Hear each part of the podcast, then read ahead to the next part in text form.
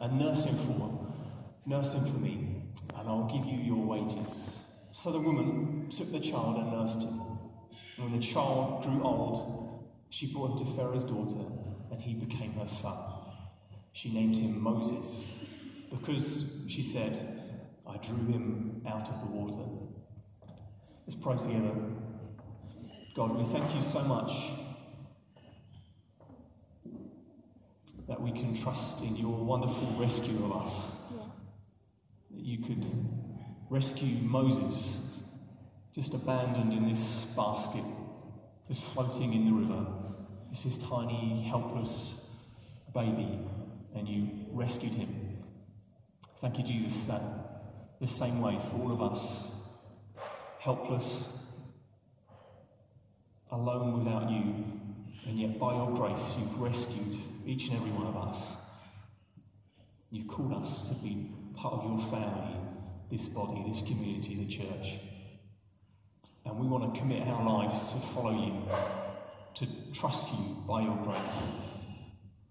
We pray on this Pentecost Sunday, we pray, Holy Spirit, be at work in our hearts. Help us to see Jesus more clearly. Yeah. Help us to know him. Yeah. Help us to fall in love with you again, we pray. Yeah, Amen. Amen. Amen. We're working through the book of Exodus because, well, for, for a couple of reasons. I guess the main reason really is, on one hand, there's uh, there's an there's an Exodus in the gospel, the message of Jesus Christ and there's a gospel in the story of Exodus. You see, in Exodus, we discover a story which is not only about God, it's not only just a story of, of history, but it's a story about us, about how Jesus has drawn us out of our sin and drawn us into Him. This, this theme that kind of runs through the book is a theme of deliverance of slaves being delivered out of bondage. And it, it talks, it's, it's hinting towards, it's foreshadowing, it's pointing towards a, a greater deliverance that will come through Jesus for all of us. See, because God promises deliverance, and God has delivered on his promise for each of us. And that's what we're going to talk about this morning. We're going to talk about deliverance we're going to talk about how we can trust in God's deliverance, how God has delivered us whilst, whilst we're helpless, and we'll look at whose deliverance this, this, really, this really is.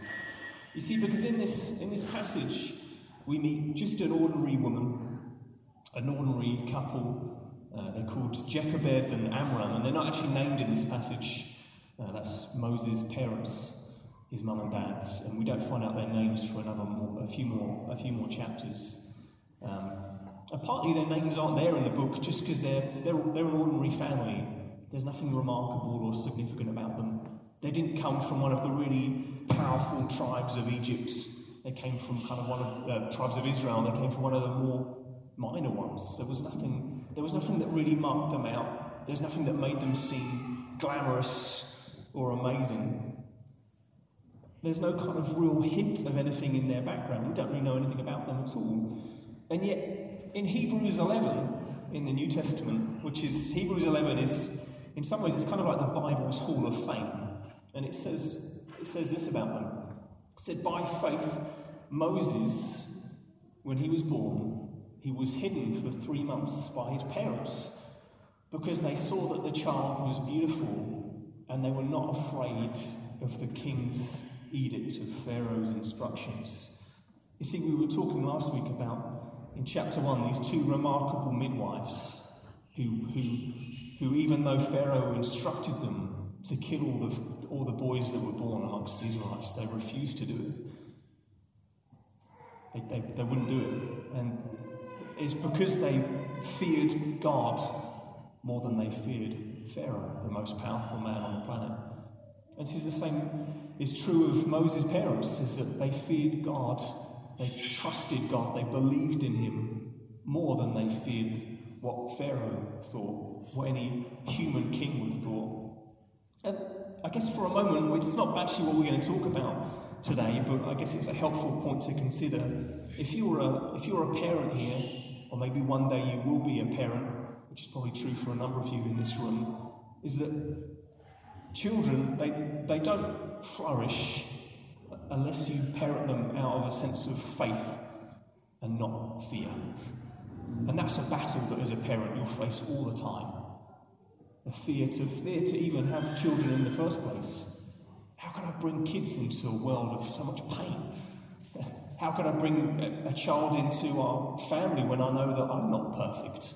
When I know that we're a couple, we're not perfect? How can I bring a child into this world, into that situation? Well, that takes faith in believing in God, trusting in Him, to, to send your kids off to school for the first time, to send them out of your house, away from your care and attention. All those things take faith. All those journeys that you have to go on, those steps you have to take as parents. You, have got two options. You can, you can be defensive and you can, you can kind of lock everything away, or you can say, Do you know what? God's with us. And there is things in the world that are scary and hard. We live in a city that doesn't necessarily believe a whole bunch of stuff that you might believe as a Christian, and yet we trust God for our kids. We want to parent out of obedience to Him. We don't want to fear the world around us. And the same is true for us as a, as a family, as a, as a church together, as a community of God. We believe that that's what the church is. The church isn't just a service in a building like this, it's not just a structure.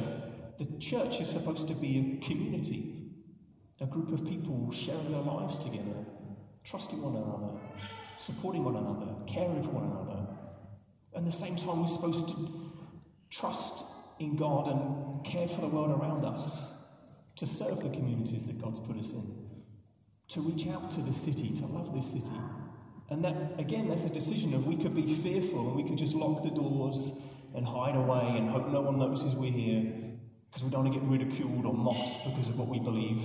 Or we could throw the doors wide open and we could say anybody can come in here. Anyone can come in here and discover Jesus because we believe it will change your life. It's the best thing that could ever happen to you. But that takes faith. But we always want to be a community and we want to be parents, we want to be families and individuals that walk out of faith and not fear. You know, for, for sooner or later, every parent has to, in a sense, abandon their child into God's care. It becomes a moment I'm not saying there's one moment which is the moment you have to do it, that will vary for different families at different times.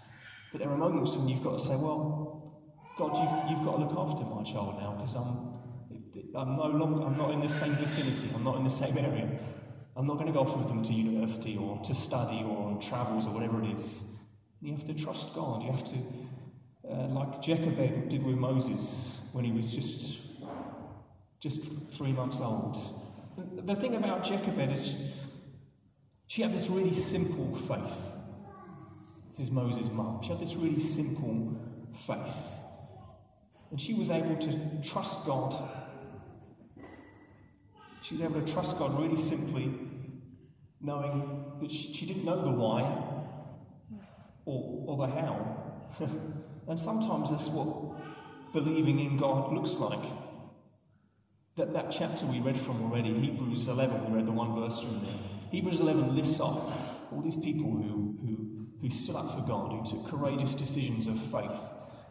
And if you were going to try and describe what faith means, the essence of it, the nub of what faith is, it's not about kind of stirring something up within yourself. It's not about being incredibly courageous and bold and just being braver than everybody else.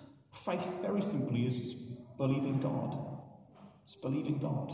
It's trusting Him. Trusting actually that you're not able, but God is able. And that's exactly what Jochebed did. She decided that she was going to hide their baby away for three months. And she's commended in the Bible as being a woman of faith. But she didn't know, she didn't really know why, other than just parental instinct. And she didn't know how. She didn't know what the future of her child was going to look like. She didn't know how life was going to pan out. And sometimes in our, in our walk with God, we need to take decisions not knowing how life is going to pan out for us. I remember about six years ago, I'd been, been working in a, in a particular job for about nine years. Um, and, and I decided that God spoke to me and said that I needed to stop doing that job. And that was it. I didn't really know, oh, okay, what do you want me to do next? And God didn't really tell me that. But I just knew I needed to stop. So I handed in my notice, and Joe and I just prayed. And I basically worked out a year's notice. I gave him a year's notice. And for a year we prayed, not knowing why, not knowing how God was going to provide for us.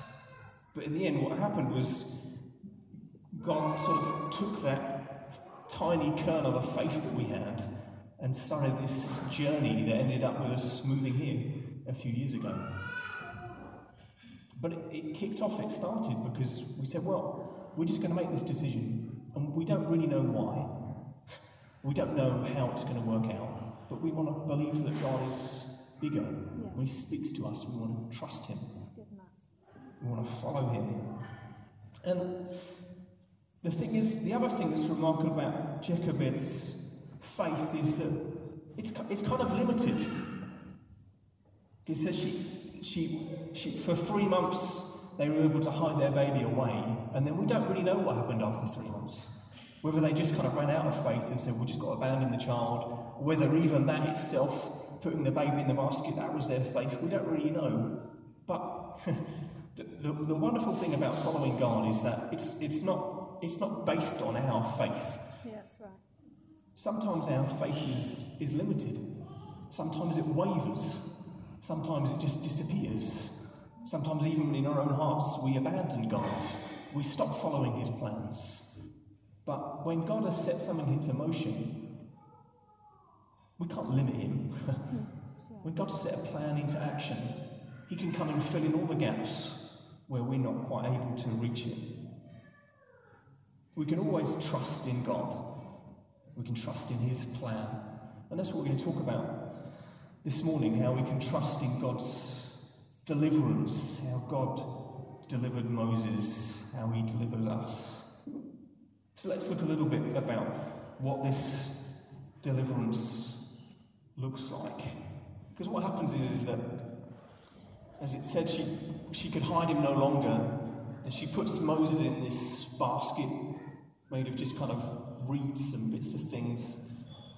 And she places this basket in, in the water by the reeds, by the riverbank, and then she just has to let him go. And I, I don't want us to, to miss, sometimes in, in Bible stories, particularly ones that you might be familiar with, we can miss the kind of, the sort of the tragedy in these moments. We, we can miss the kind of the pain and the anguish that a mother would, would feel of putting a baby in a basket, just saying goodbye. I don't think any of us can quite really understand quite the pain of what that would mean to do that. But obviously, there's she's. We, we've also understand the, the pain of what must have been happening around them for them to make that decision, for them to decide this is our only option. It meant what was going on around them must have been catastrophic with families being having their children ripped away from them, that they had to get to the place of making this decision. It's not a nice story, it's horrible, it's tragic. You know, I, remember when, when we'd first had Ellie, our, our eldest daughter, and she was a few days old, and we, we took her, we needed to go buy some things, so we went out shopping together. And particularly with your first baby, when they're a few days old, you've got no idea. You don't even know who you are anymore or where you are. You're just sort of like, I think the sun is up, so it must be morning, because I don't know. I've had no sleep, so we might as well go out and maybe the shops will be open. You just don't know really quite what's going on. So we went out to the shop and uh, we brought some things and we put these baskets on the back of her buggy, and her buggy tipped over because we put too much weight on the back. And we were like distraught of, oh no, what have we done to our child? I remember rushing to this buggy to check she was okay. She was, I don't think she even woke up. She was totally fine. But I remember that feeling in my stomach of, oh no, what have we done? You, you almost feel kind of nauseous inside of you. You have those moments of just kind of heartache as parents. And imagine what Jochebed must have been going through of just abandoning her baby into the water and not knowing what's going to happen. thinking, is she just going to drift off and that's it? That's the end of her story. That's the end of what she ever knows of her child. And this, this, this baby, this, this infant, Moses, he's completely helpless. when, when you're that age, you can, uh, uh, from, I've done this four times, I can tell you that they're, they're kind of a bit useless at that age, right? They can't do anything other than things that are probably, you know, a bit gross. You know, they, they make mess and they cry and they kind of flap around. And that's, that's all they can do. Moses was totally helpless. He was just this baby kind of flapping around in this basket. And that's, that's all it was. But, so we don't want to miss the tragedy in this story, but we, we don't want to miss the wonder of what God does next. Because it, there's this funny verse here where these, the parents, they, they recognize something in their child. It says here that they saw he was a fine child. Hebrews 11, it talks about them saying he was beautiful. And what that means is it's not just that they're saying he was a really good looking kid and he would win in loads of beauty contests. That's not why they protected him. In other translations, it says he was a, a goodly child. It's not really a word we tend to use anymore, goodly. That's probably the best translation of it. And what it's doing, the passage is doing, is it's, it's echoing back to in Genesis chapter 1, where God creates the world, and through the creation account, God creates certain things, and then he says, and it was good. And then he goes on again and creates something else and says, it was good. And at the end of Genesis 1, in chapter 31, in verse 31 of chapter 1, Jesus, uh, God says, I don't know if we've got, maybe the verse will appear for us. There we go. And God saw everything that He had made, and behold, it was, it was very good. It was very good. You see, it's, what's happening here with, with Moses is it's, it's an echo of this creation story. You see, whereas at the beginning, God was creating the world and looking upon His creation and saying, This is good. With Moses, it's saying that God's He's starting it all again. That sin has come into the world and things have turned bad. But God's saying, I'm starting again. I'm starting a new creation now. I'm starting a new story. There's a new beginning. There's a new plan. There's a new start for mankind. And you've got this good child in this basket. And even, even in that word basket, you see, there's another kind of echo of God's story here. Because if you go back to Genesis 6, you read the story about Noah's Ark. And the, the, the, the interesting link between the story of Noah's Ark and the story of here of Moses in his basket is that it's exactly the same word. It's the only time it appears in the Bible is when Moses is put into this basket and then Noah takes his family and the animals onto the ark. It's the same word in Hebrew. It's the only time it appears in the Bible. It's the same word to describe the basket and the ark. See, in the story of Noah is, again, everything has gone bad in the world around him, and God tells him to build this ark, to take his family on it, to take some of the animals, so God can restart everything. And again, this story is it's linking this all of it together. It's bringing all these echoes together and saying God's beginning a new start. He's planning a new story. There's a new beginning that's going to take place. And just the same way that, that Noah was called to save humanity and start it again. That Moses is called to do exactly the same thing. And they're, both of them are put into this kind of ark, their basket, their sort of vessel of salvation, and God leads them to safety. And that's true for us as well. God's worked out this salvation plan for us. That each of us have been called into Jesus Christ. We've been called into the ark of Him, the basket of Him, saved through Him. Because you see, all of us, we're delivered whilst we're helpless. every, every single one of you, you're delivered when you're just utterly helpless and hopeless. That's how God's salvation works. It's not that, well, you've, you've done enough now, or you've achieved a certain grade, you've walked a certain pilgrimage, you've fasted and prayed a certain amount of times, therefore you're saved. God's salvation works that we bring nothing to the table. That God comes to us and He saves us when we're completely helpless. You see, because the, the wonderful thing is that when we're not thinking about God, He's thinking about us. Hmm. When we're not concerned about God, we're not, we don't even think about Him at all, pay no attention to Him, God's concerned with us. When our faith, our belief in Him wavers and drops and fades, God's uh, uh, belief in what He's done for us, His concern for us, is always strong and steadfast. It continues. It's not dependent on whether we're feeling holy, whether we're feeling good.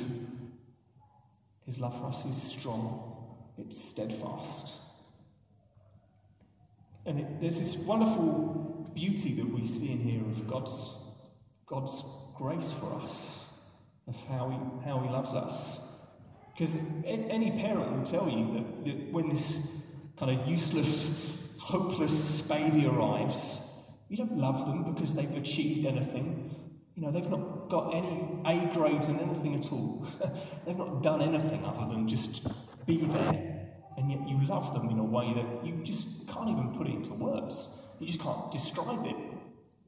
I remember when, when, when Ellie was born, going to our, our oldest daughter, um, I think probably the first time I went out without Joe and the kids, or Joe and Ellie, was a few days later, and I went to play football soccer with some friends. In the, and, and, and I kind of I got there to the park to play to play football, and I thought I want to go back. you just get this feeling inside of you like, oh, I just miss her so much. I just want to get back to my family because God's put this love in you, this desire in your heart, this this hunger that you think, where did this come from? I don't understand. It's not like you go into the hospital and this baby arrives and they kind of download some love into your heart. It just happens. And you, you think, I can't make any sense of this. I remember trying to describe it. Like everyone else was playing football, and I was just going around telling people how happy I was. this is amazing. none of them could really, they were like, What's wrong with you? And I was like, Ah, this is the happiest I've ever been. And it was just, there was this joy, and I couldn't describe where's this come from? The thing is, that's, that's exactly how Jesus feels about you. And we think, well, I've, I've, I've done nothing. Or, or, even then, you can, you can start to tot up the things that you've done. And then you think, oh, actually, yeah, but look at all these horrible things I've done. Look at even this week, oh, the mess I've made of my life. Those things that I've thought and done. Oh, goodness, what a mess. And yet, God still loves us. My daughter could, could and she did make mess and cause havoc. And that's what, what happens when kids arrive, arrive. Your, your life is kind of turned upside down. In the same way that, that we can make a mess and havoc in our lives, and, and God just carries on loving us. This steadfast and strong love towards us. You see, because it's, it's, it's God alone who delivers. It's God alone who delivers. Whose deliverance is it? Is Jesus plus nothing? nothing. It's not Jesus plus your good works. It's not Jesus plus your faith. It's not Jesus plus your obedience. It's not Jesus plus how much you've read the Bible, how much you've prayed. That was good to do all those things. But that doesn't earn your salvation. It doesn't win you any favour with God. And this, this is something that, that you, you need to, to, to get into, to drum into your heart, because we all very quickly slip into that feeling of, of feeling kind of good about ourselves because we read our Bible, feeling good about ourselves because we've prayed or we've done something good, or feeling bad because we haven't. And yet, it's, we need to drum this into our hearts, into our heads, that our salvation the love that God has for us is Jesus plus nothing. That's it. Jesus loves us because he loves us. And that, that love then, when it gets hold of us, it means we, we want to then serve God. We want to love him. We want to follow him. but that has no bearing on whether or not He loves us. Because if, if, if you consider for a moment how exactly Moses is saved here in this story, it's really remarkable because the person that, that finds this basket in the river is Pharaoh's daughter. Now, Pharaoh has, has instructed the Egyptians, all of them, all his people, that if, if they find a male baby of the Israelites, of the Hebrews, that they need to kill him. So, and if, if anybody knew that, it would have been Pharaoh's daughter. And yet she opens up this basket. She, she looks at this baby inside. She knows immediately that it's a Hebrew baby. It says she's then had this compassion welled up within her. Where did that come from? That was God working through, uh, in, in the midst of evil, and, and not just the midst of evil, but into the, the household, the family of, of evil that are working all this horrible mess and destruction. God undermines all of that. He comes in and undermines all of that and says, I'm not having any evil here. He moves it all out of the way and says, No, nothing can stop my plan. What I've decided.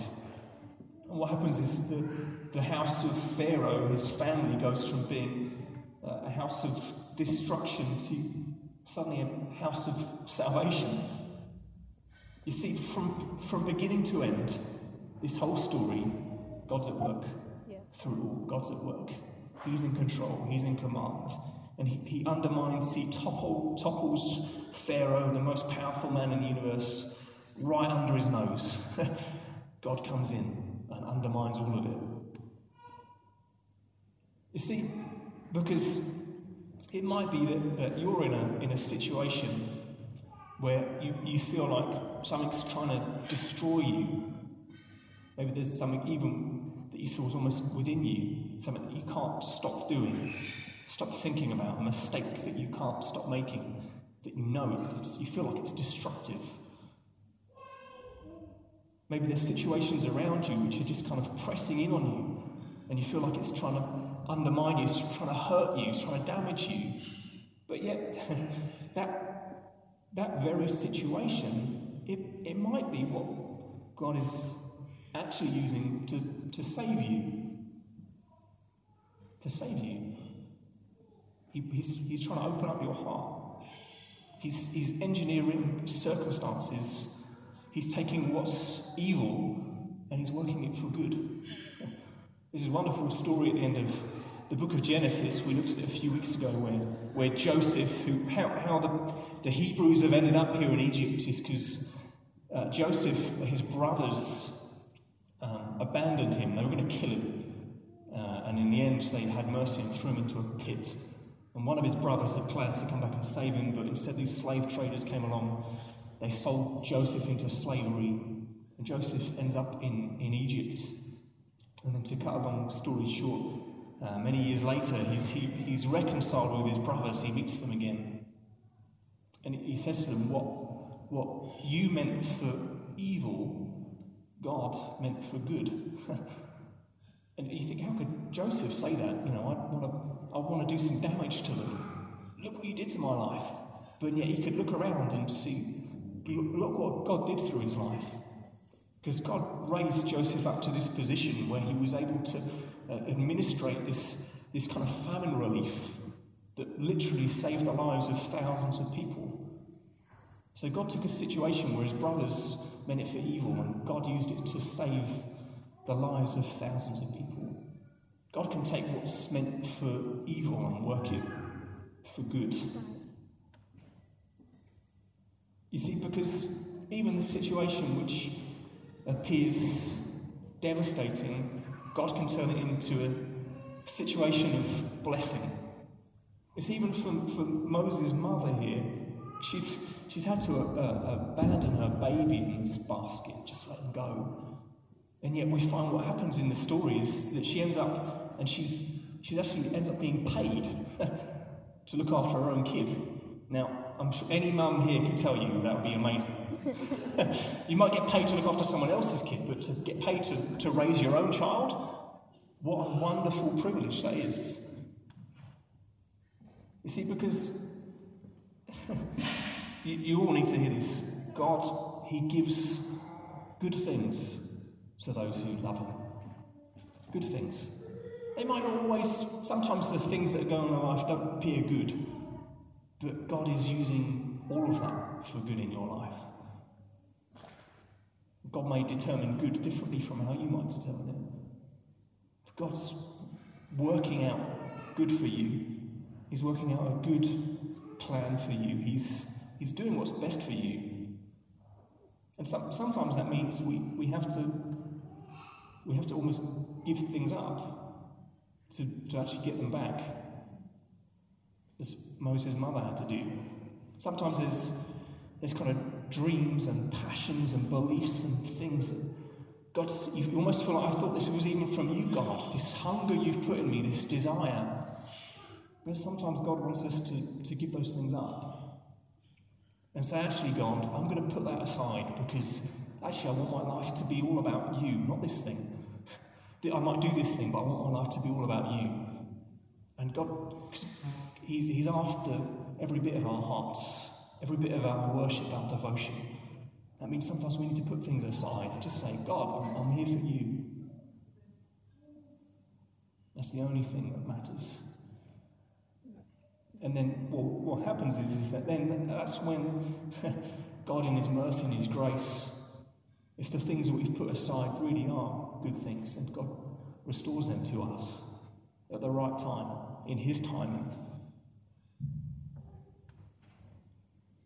You see, because we've got to realise that this is really important for us that you, you can't, but God, God can. you can't, God can. Because in, your, in our lives, we have, we have plans, right?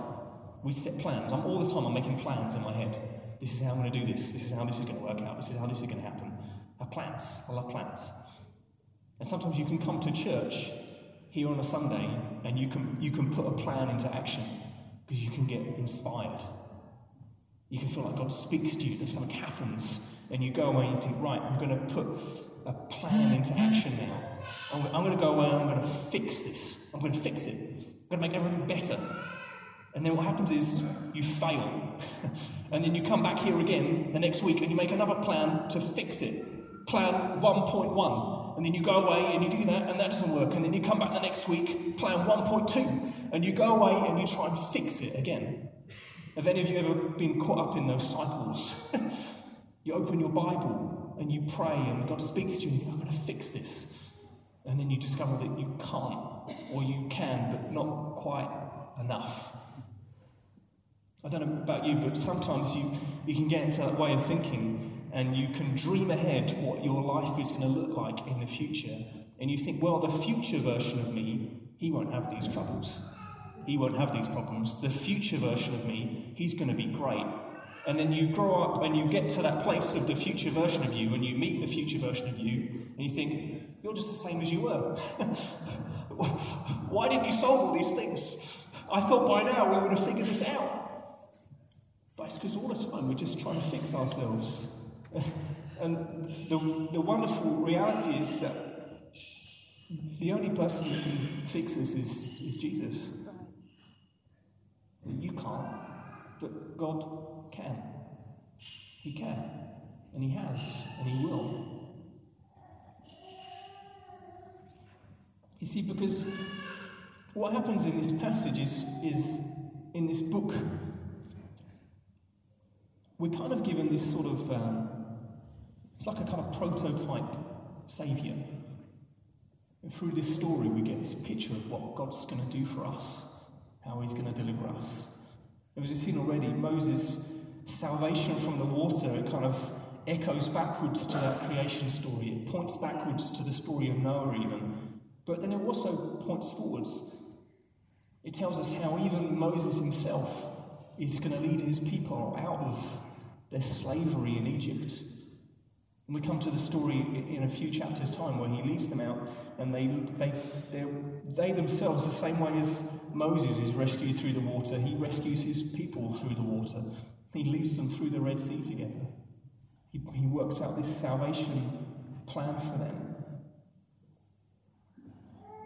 And then the story goes even further still to how Jesus has delivered us, how he has rescued us.